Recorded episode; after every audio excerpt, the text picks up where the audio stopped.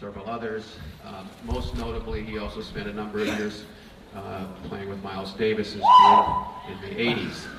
And went on to form his own bands and record a number of records, uh, over 20 records uh, as of the latest count. And he was telling me about his newest project, which he's uh, ready to mix at the moment. Maybe he'll tell you more about it if you ask him when he comes out here. So at this point, I'd like to ask John to join me on the stage Happy New Year.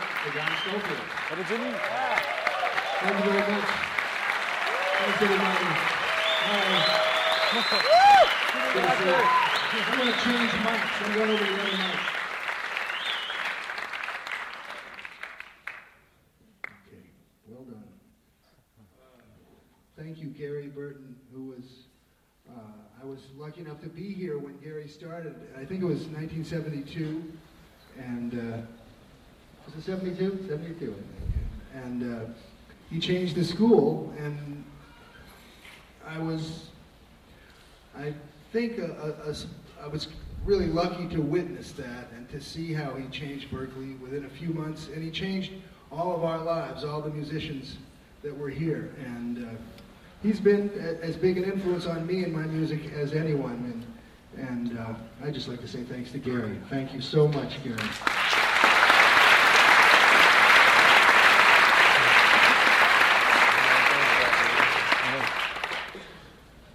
Okay, so welcome to Guitar Week. Thank you all for coming out. Uh, we've got a little over an hour to to uh, to do this.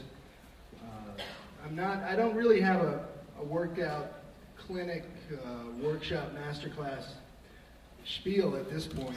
Uh, so I really need your help. And we're going to play some, and, and we'll definitely get into that. But I think uh, we should all I think you should, you know, take the opportunity to ask me questions because you don't really get around professional jazz musicians that often. And there are some that teach at school, but they're probably hard to, to get to. And, and here I am. I, re- I remember when I came to school, one of the big thrills when Gary came to teach here was, I mean, we couldn't believe it because what, Gary Burton's going to come and teach at Berklee, uh, a jazz legend who has his own band and who is uh, making hit jazz records, and we were uh, just thrilled to be able to be around him and to, to sort of see what somebody is like who's actually doing what we wanted to do.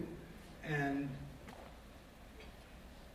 just hearing him speak about being a musician and, and, and just almost seeing him react to stuff, having discussions, uh, was as almost as as eye-opening as actually playing uh, with him.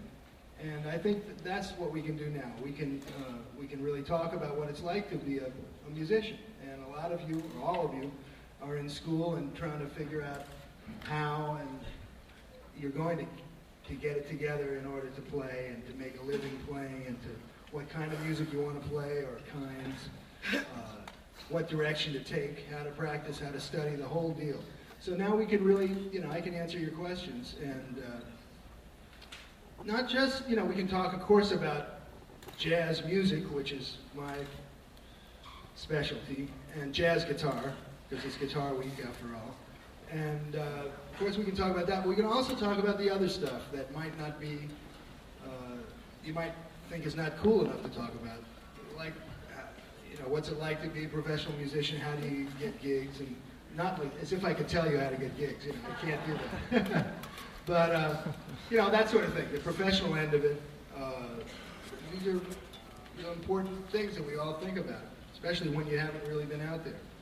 And what strings do you use is a very valid, good question. So I don't, I don't want to hear anybody put that question down. That's, I always ask people that. Uh, sometimes first thing, you know, you meet Pat Martino, you ask him what kind of strings does he use? Because I always wondered, you know. It seems like it's so easy for him to play, and it turns out he plays on strings, you know, thicker than my wrist. And, uh, so it's okay to ask those kind of questions. and uh, I'm going to play some too. And uh, oh, a hand went up back there. If everybody asked one question, then we, we, we wouldn't even have to play. Oh, there's a yes, sir. That's the one question I hate to answer. I won't answer that. He asked me, "What's it like to play with Miles Davis?" I forgot to say. That's the one. That's the, that's what they always ask me. And, uh, that's a good question. I'm, I'm kidding. Uh, playing with Miles was great, and playing with all the excellent musicians that I've had a chance to play with has, has been my major learning thing. To get to be around people that are trying to make music and improvise music and arrange music together. You know, to, to see somebody do it, to feel it go down, to see this guy making choices. To see Miles saying, well, maybe you'll play first, or oh, I don't like that, or I do like that. And just to be around somebody in, involved in the creative process that you really respect, it, it just unfolds, it, it shows so many things. Uh-huh. Mm-hmm. Uh-huh. You want to know how we put that together? Those songs, I did an album with Miles called Decoy, one of the albums, and, and uh, we co-wrote three or four of the tunes on the album, and, and I would go to Miles's house, he would play piano, I had my guitar, and he'd start a, a, a vamp or a, a small progression or something, and he'd say play. And I just played, and he taped it, and he would have somebody else transcribe the parts of my solo that he liked. And those became the hits. and it's, it's weird, huh? And uh, he also did it to himself. He, uh, he would tape himself. He would tape himself playing. And there's I have at home a fantastic like four or five pages of just of what he played into a tape recorder. That Gil Evans was his transcriber. I mean that's you believe that Gil was like he said transcribe this for me. You know, I'm trying not to do my Miles Davis imitation, which everybody who played with Miles can do it, but I'm, I'm trying not to. But he told Gil, he said, transcribe this stuff, and Gil did. Gil, if you don't know, was one of the, maybe the greatest orchestrator in music ever, an arranger and musician. But, uh, so Miles took the stuff and, uh, you know, that he played or that I played and found the little parts that were melodic, and those became the lines. The little tiny parts that were melodic. the rest of it was that improv stuff. It was a thrill to play with Miles. It was a thrill to play with uh, with all the great players I've gotten to play with.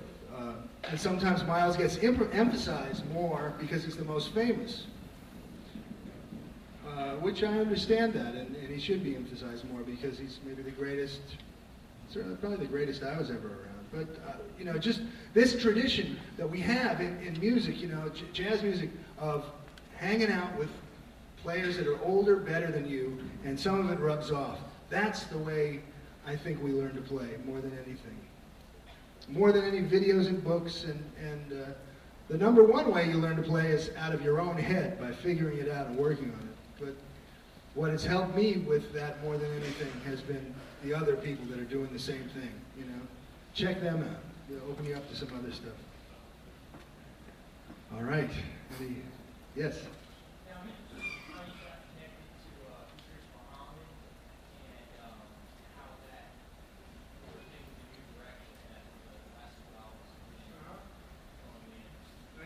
Idris Muhammad, fantastic drummer. He asked how I got connected to him. Uh, you know, I've always really been a fan of New Orleans R&B, and uh, I found out after, long after I met Idris, that he was from New Orleans. He, he, doesn't, because he's lived in New York since I don't know the early '60s. Uh, people don't know that. I first played with Idris in the 70s when I, when I was uh, just playing around in New York, and I played some gigs with him, and, and he was living in, in New York, and uh, I became aware of him then. Uh, a year and a half ago, or two years ago, whenever it was, uh, I, I, asked him to play in my band, and he, he said he was moving back to the States. He had been living in Vienna. If anybody doesn't, hasn't heard Idris, he's certainly not a household word, but name, but he's one of the really special drummers out there. He uh, He's from New Orleans and grew up with the street rhythms and parade rhythms of his city, and, and that has influenced his jazz and R&B playing. Uh, and it comes out in a special way with him. He's got his own style, and, and he's got this kind of funk groove that's really special to that city and special to him, I guess. And uh, he really has a whole tradition of playing. A great straight ahead player, too. Beautiful beat. And uh, lucky to get to play with him. But you know, the, the, the musicians I play with are really shape shape what we're going to do. Uh, there's nothing more important than than who you play with, except for what you play. Which is, you know, you're responsible for that. But boy, getting around great musicians, it's a good thing. Yeah. What was it like the day you recorded the How did you end up playing on that? Uh, well, another great musician I got to be around was Jaco Pastorius. Got to be around him a little bit. Uh, and the question was, what was it like the day that I recorded the DCI video with Jaco? Uh, there's a, a, video, How to Play the Bass by Jaco Pastorius, and I'm sure most of you know who he is, and he died, uh, you know, a year or two after we made this video. And, uh, well, you know, I met Jaco some years before when he wasn't famous, when Pat Metheny turned me on to his playing, and he came up to Boston. I think I met him briefly and heard some tapes or something, and was I'd never heard anybody play like that, and, and I was knocked out. And then he joined Weather Report, and I, and I got to do a lot of gigs opposite him when I was in Billy Cobham and George Duke band. And I just I couldn't believe how good he was, but he was really nuts, you know, in, a, in, a, in a kind of a difficult way to be around. So I stayed away from him. I didn't want to stay away from him because I really kind of idolized him in a way. Then uh, when we made that video, Jaco was already a huge star and was in a way in decline because uh, alcohol and drugs had taken its toll. He, he went for him all. He started off doing nothing, no, no, no drugs or alcohol, and then after Weather Report, when it was really just at the height of its fame, he decided he wanted to start drinking and getting high, and, and just tore him down. And that, and that was that video was made, you know, a year, a couple of years before he died. But already they were having to, real problems to rein him in just to make the video. But it was a great day, you know. He was in good shape. He. Uh, Actually, the, the people who ran the video studio, ran the company, DCI, had paid to keep him in a hotel the night before so he wouldn't go out and destroy himself the night before. And so he was in good shape, and we had a blast playing, you know. Uh, you know, he's, he, uh, well, it was really great, and uh, too bad he's gone. Yeah. Uh, can you uh, name some of your major musical influences, just you know, growing up and even now? Name my musical influences. It's actually too. There's too many of them, you know. And I still have musical influences. I'm always listening to stuff and trying to find.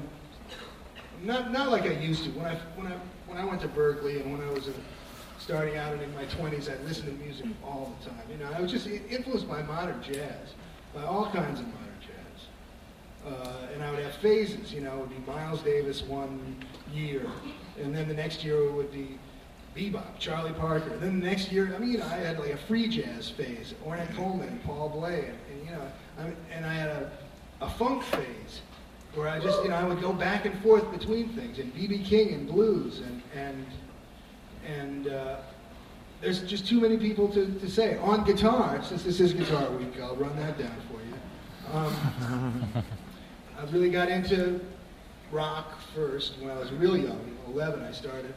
And uh, by the time I was 14 or 15, because this, in, in the mid 60s, there was a big folk music revival thing where folk music was on TV, folk music was everywhere, and these corny kind of folk groups that I actually liked a little bit. I just wasn't hip to say that I liked. Like Peter, Paul, and Mary, that sort of thing. They were top 10, you know. And so every now and then a blues singer, uh, one of the authentic Mississippi blues guys or something, would end up on TV. And so I got into blues, and oh, I like that. You know, I really love that sound. And I got into B.B. King kind of on my own as a teenager, and that really blew me away. then I, I, I had a guitar key. I went and took guitar lessons in my hometown, and I lucked out because the local guy in the music store was a jazz fan and a jazz guitar player. was trying to learn how to play jazz, and uh, he turned me on to the whole thing, jazz guitar. Uh, actually, going to hear Gary Burton's band in, in the late '60s, before I knew him, with Larry Coryell on guitar. Larry was an influence, and then I, from that, I kind of got the whole into bebop guitar and, and Barney Kessel, Tal Farlow, and then I heard Pat Martino, the guy who's coming tomorrow, who I uh, still think is uh, complete. I mean, I can't believe that he does it. You know, he has a hard bop thing he can do on guitar that I would. Then I just gave up everything and tried to copy him. After a couple of years, I realized I can't do this, but it took me a couple of years to get over that. And uh, so Pat was a big influence on me, and uh, George Benson, and then Jim Hall. I heard Jim Hall, and that that really helped me because it opened me up and said, I don't have to play like Pat Martino. I can play jazz music in a different way.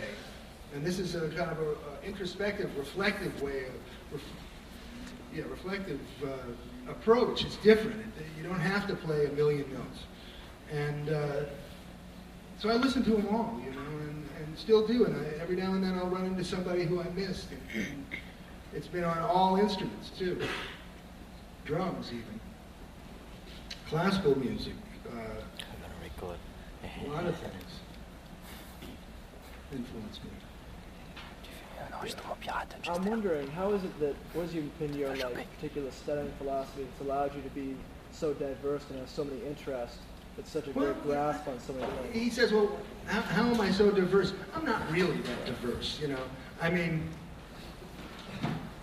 I think we all are, you know, if you, once you make the commitment to be a musician, you get into your thing, you know, the, the thing that you love and, you know, the, the kind of music at the moment that you're into. But then, you know, over the years, you get exposed to a lot of other stuff. So I suppose I'm diverse, you know, compared to some people.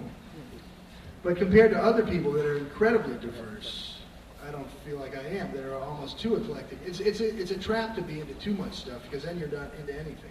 You just become kind of like a record collector, you know, like a music maniac that's into can tell you about everything, but you know, it's almost like somebody who is into names and, and and they can memorize the blurb on the back of a record about somebody and can talk about it and has a zillion records, but what are they really into? You don't want to be like that. Uh, I don't know. I just uh, I, I love music, you know, so I listen to different things. I don't know what allowed me to be like that. Maybe I came from a time when people were a little bit more eclectic. In the 70s, there was a little bit more give and take. It wasn't quite so delineated. You're a hard bopper, you're a rocker, you're this. There's a little bit more crossover at that time, but uh, there still is. Yeah. Ah, good question. Um, how do I practice? I, ne- I never really had a method. And I tried having a method. At different times I said, well, in order to get the work done, I need to figure out, I need to practice this for 20 minutes, that for 20 minutes. I've tried that. Uh, and I suppose maybe that did help me. I, I, you know, practicing scales for a half hour, blah, whatever, you know, one after another in a real routine workout way. And I've had different teachers that, that suggested I do that, and I've tried that. But I think mainly I've had to teach myself how to learn. And I think we all have to do that. And for me, anyway, it's been a real hodgepodge. Uh, just taking a little bit from here and a little bit from there. And anytime there's something gives you a glimmer of, oh, that's something I've heard other people use in their playing that I think maybe I could apply to my jazz vocabulary. And then I would, oh, maybe that's what it is. Oh, maybe that's not what it is, but just constantly looking for that little thing in, in lines or in chords or whatever that you would practice that seemed to make sense to use as a jazz player. Because I always wanted to be a jazz player first, before being even a guitar player. So I would practice technical things on the guitar, but I, you know, I never really thought a lot of these technical things were going to be any good. I mean, I didn't want to play those fast arpeggios. I didn't want to play bluegrass music or whatever. I liked it, but it wasn't what I was going for. I wanted to be a jazz guitarist. Um, so I, I, a lot of stuff I didn't practice that's in the book, so to speak. Uh, uh, everything just about that I practiced could be applied to, to playing, to, to blowing, or, or to my style. And, and uh, I've, I've, I've set about to build a style, a jazz style, uh, since I was, you know, maybe 20 years old or something. I didn't realize that's what it was then. I just wanted to sound good at the jam session so that uh, I could hang out with the jazzers. um, so I've tried every possible way of practicing, and I don't think any one particular one worked for me.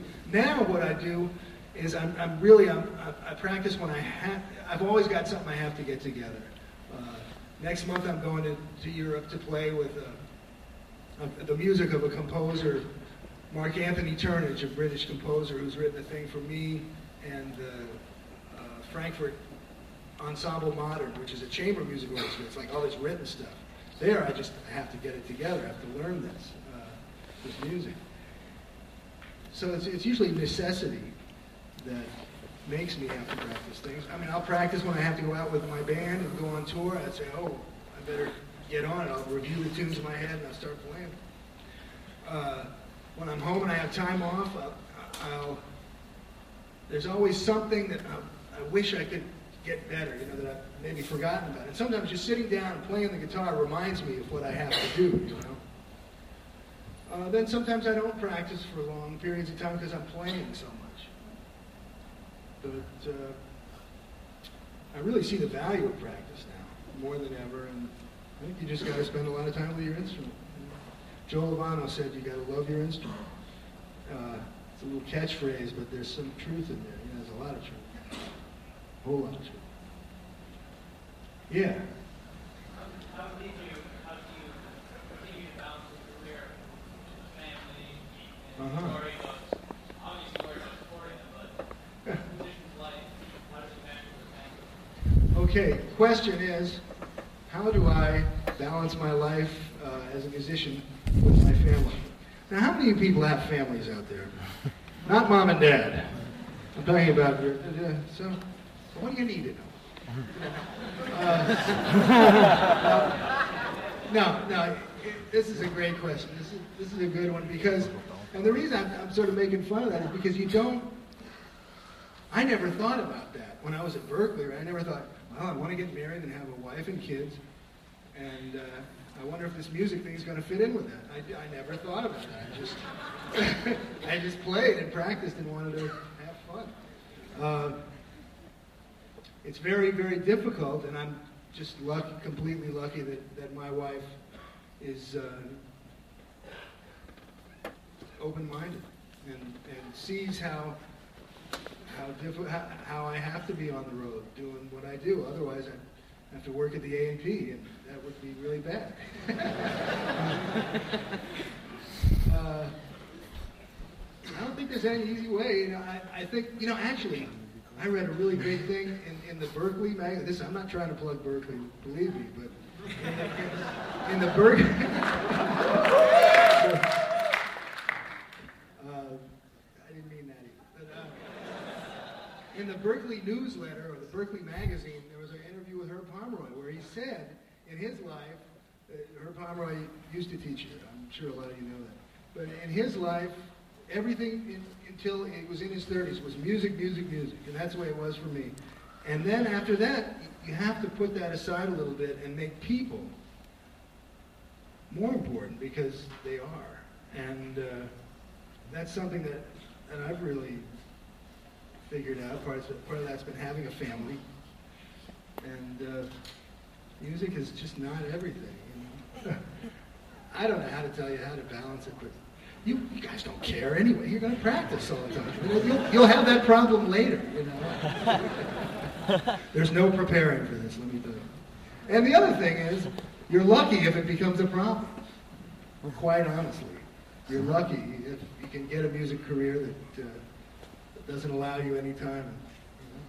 You know? Yeah.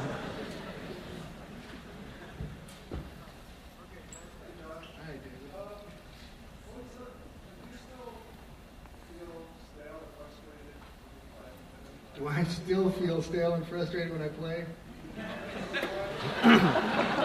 Can't you tell? No, no, this is a great question.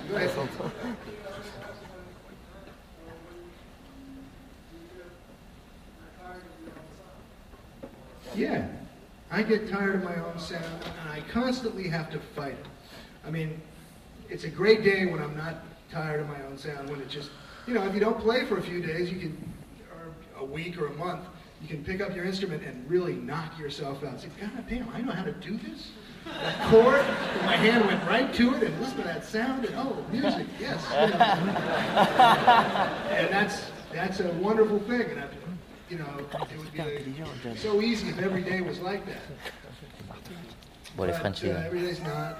You know, sometimes it's the other musicians that, that I depend on to knock me out, and they'll knock me out, and I don't have to think about my own sound so much. I just have, wow, these guys are fantastic. Listen to them, and that inspires you. That helps me a lot. Uh, but you know, you just have to somehow work it out how to how to make it fresh. And I think it's a personal thing for everybody. And, and if I hammer my licks out, you know, sometimes that's not it. But sometimes I just got to relax and play what comes to mind. my, my, my cardinal rule is in playing, you know, when you're up there blowing, taking a solo or whatever, is to play the next thing your mind and your intuition tells you to play.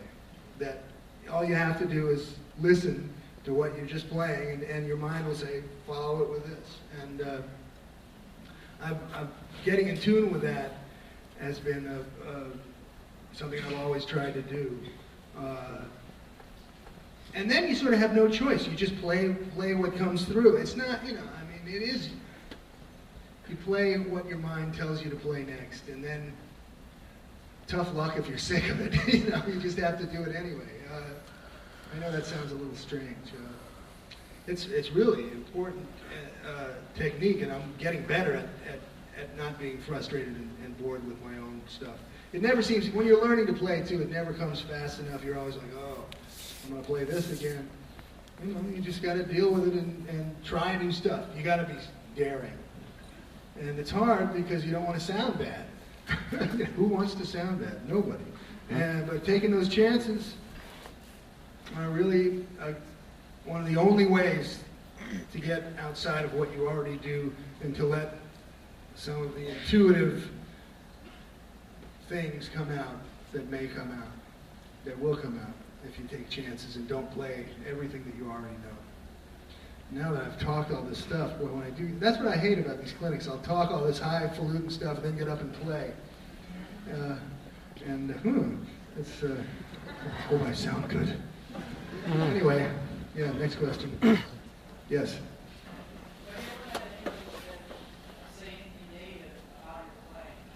No, never. what do you mean by that?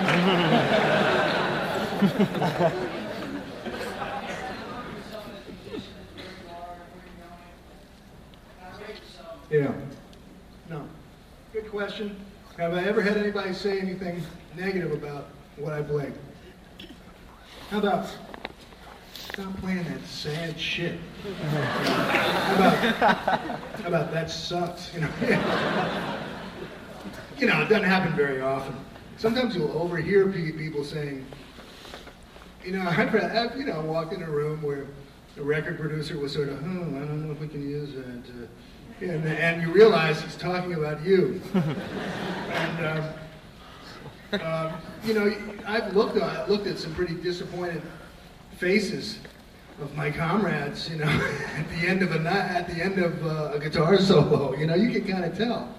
And uh, you know, nobody's nobody's on all the time. That's all there is to it. And you gotta.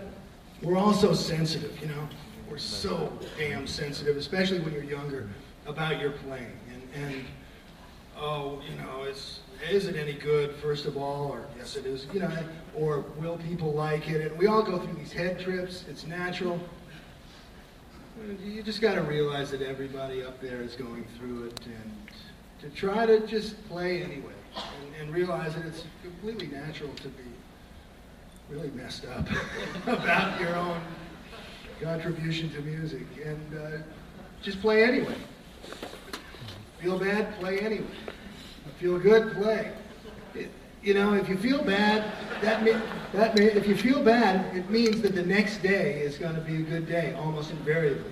Every time you have a bad night, in a way, it's a good thing because that means the next song or the next night or the next whatever is going to feel a lot better than the agony you're in at the moment. Yeah. Hey, I didn't even know you all were back there. It's these lights. Okay. That was you standing up getting the getting the last there? Oh, you did good. That was good. I'm proud. Go ahead.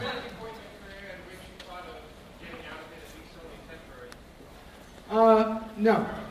Is there any time that I've thought about getting out of it? No, I've been lucky that it just kept going, you know, and I, I always had something, no matter how bleak it might be, to to uh, to spur me on. And and I can see how anybody in their right mind would think about getting out of it at certain times, because it's certainly not a, a good way to make a living. Uh, but once you get bitten by that bug, it's just uh, it's very hard to to stop. I was ready, you know, when I was a, a kid at Berklee and stuff. I never thought I would make any money, and I just wanted to, to play and to somehow not have to drive a laundry truck or go back to college and be legitimate, like my parents sort of implied that maybe I should do at certain points. I never really did. Uh, I was lucky that way, though. yes.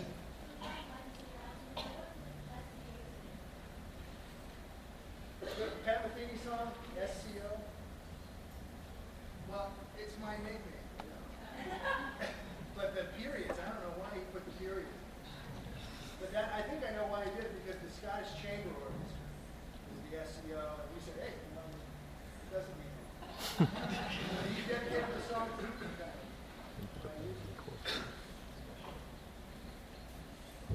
You already asked one, I think, right? I recognize your hat. Oh, that was him.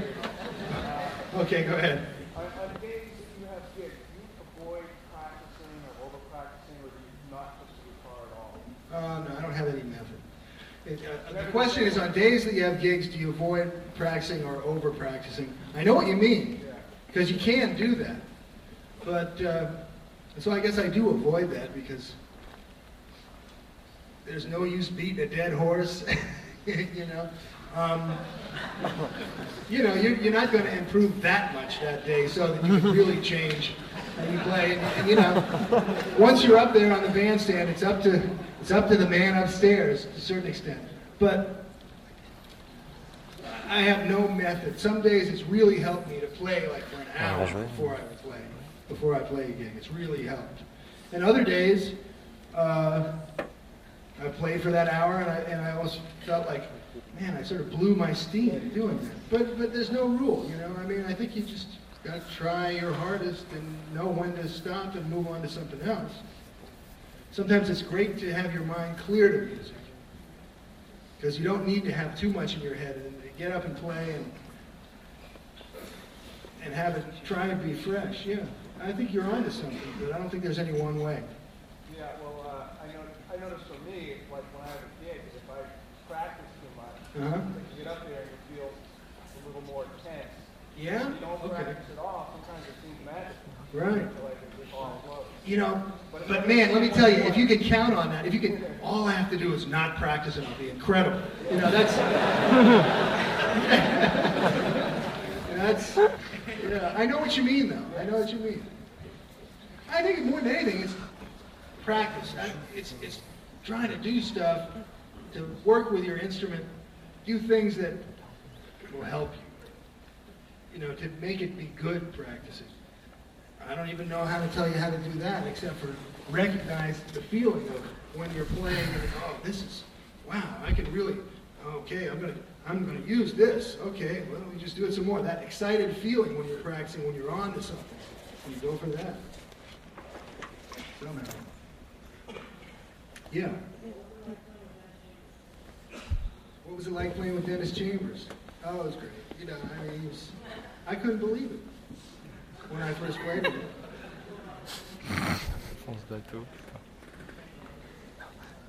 Yeah, Dennis does not read music. Uh, and the question was, first of all, how do you like playing with Dennis Chambers, and, and what was it like presenting your tunes to him? Uh, it was a, incredible. You know, when I find a drummer that excites me, I, I'm about the happiest man in the world because it just seems to be. Then the music's okay. If the drummer's happy, your band is in good shape. You know, and so Dennis, when I heard him, I just I related. You know, I just said, "This is this is it." You know, this man is doing it, and uh, he's so fluid. You know, and he, which means that, that his musical mind is so quick, and that's why he can learn songs without reading music. He, we would just run it down a few times and he'd have it. So you just have to play it a few times for him, and then he gets it. And then if there's a part that he doesn't understand, he's not shy about. Wait a minute, what is that again? And then he'll get it, and it's there forever. You know, I, I really imagine I could probably play, even though we haven't played those tunes that we used to play together. We haven't played them for years now, but I'm sure if he was here right now, we could probably he'd know better than I did. And I wrote them. Yeah, he's he's a, a giant musician, and he brought that kind of funk fusion drumming to another level. You know, he brought something else to it. Very important drummer. Yes, sir. Uh, is, are there any other uh, areas of music that you still aspire to explore? Perhaps uh, composing for a larger ensemble, or, or Oh, just trying. great question. This happens. I can plug my new record. This is great. The question was, are there any uh, uh, styles of music that that I want to explore? And I always wanted to try and, and write for a larger thing, you know. And my, on my latest record, I wrote for uh, six horns and and guitar, bass, and drums. So it's a larger ensemble. It's also the name of the record is Quiet, and it's kind of a quiet thing. So it's really different for me. Uh, more of a it's all acoustic guitar. Really, really quite different thing. And Steve Swallow on bass, Bill Stewart on drums. So that was something I wanted to do for a long time, and I did it. Uh, there are so many things out there. The, the trick is, in a way, is to not get too diverse. I feel like right now I'm about as diverse as I can get. You know, I've made funky records. I've got a new album called Quiet coming out. You know, what is that? And I've played a lot of bebop kind of stuff. And uh, I think some people, to me, it's no problem. Always feels like me, but I think to some people, they're like, not sure who I am. Uh, there are a lot of things I'd like to do. I'd like to play more.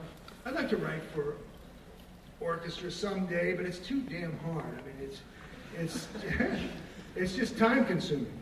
I, I know about it, but I just know also how how long it took me to write out a whole album for six horns, and uh, so that's something I have to work on. I'm not real fluid at, at orchestration. That's something I'd like to get into. I, I like to compose. You know, it's a it's it's a lot of work composing, and, and uh, every time I say, well, I'm not going to compose anymore, I'm really a jazz musician. I'm going to get out there and blow. I'm going to work on my guitar playing and forget this composing stuff. I do that for a while, and then then I say, oh, I'm not really all. I'm, I'm a composer as well as a jazz musician. And, and then I, you know, so I'm constantly going back and forth mainly between those sort of two roles. yes, way back there, the person with a big arm.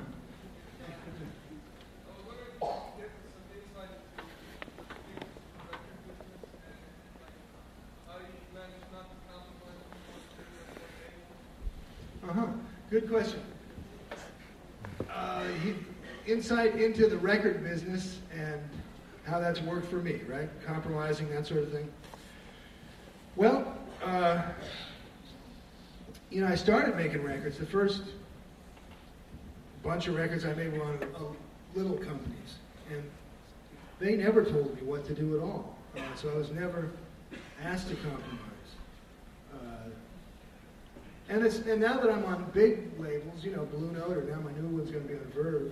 It's uh, it's really the same thing. You know, they hire you because they like you. I already have a track record, and I may have an idea that the producer says, well, I, I don't like that idea, but they have to like one of your ideas. You know, so there, there have been times when a, a few of my ideas they've said, well, maybe not for this record, but that's the extent of of any kind of pushing in any direction anybody's ever done.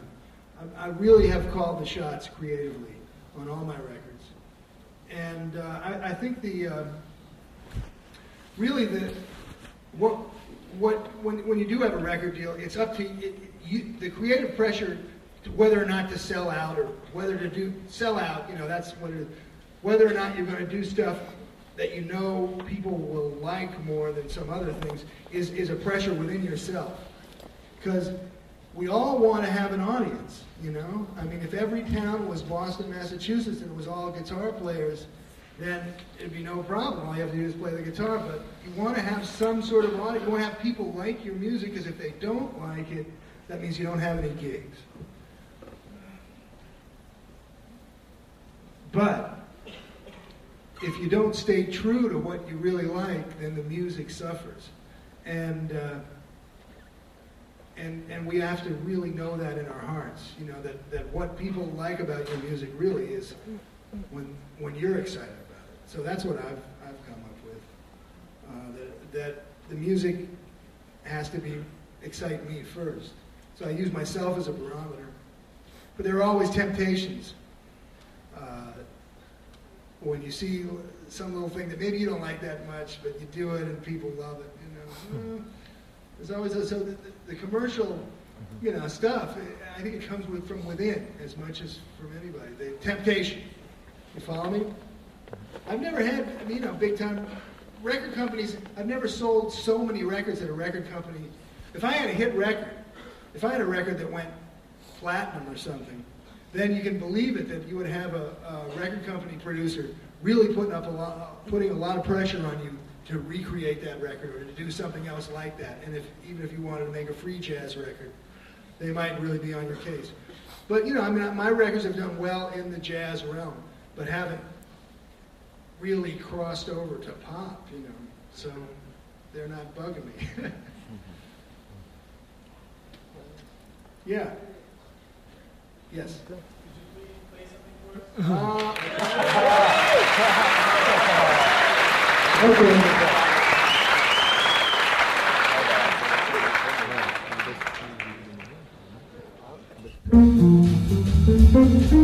Okay.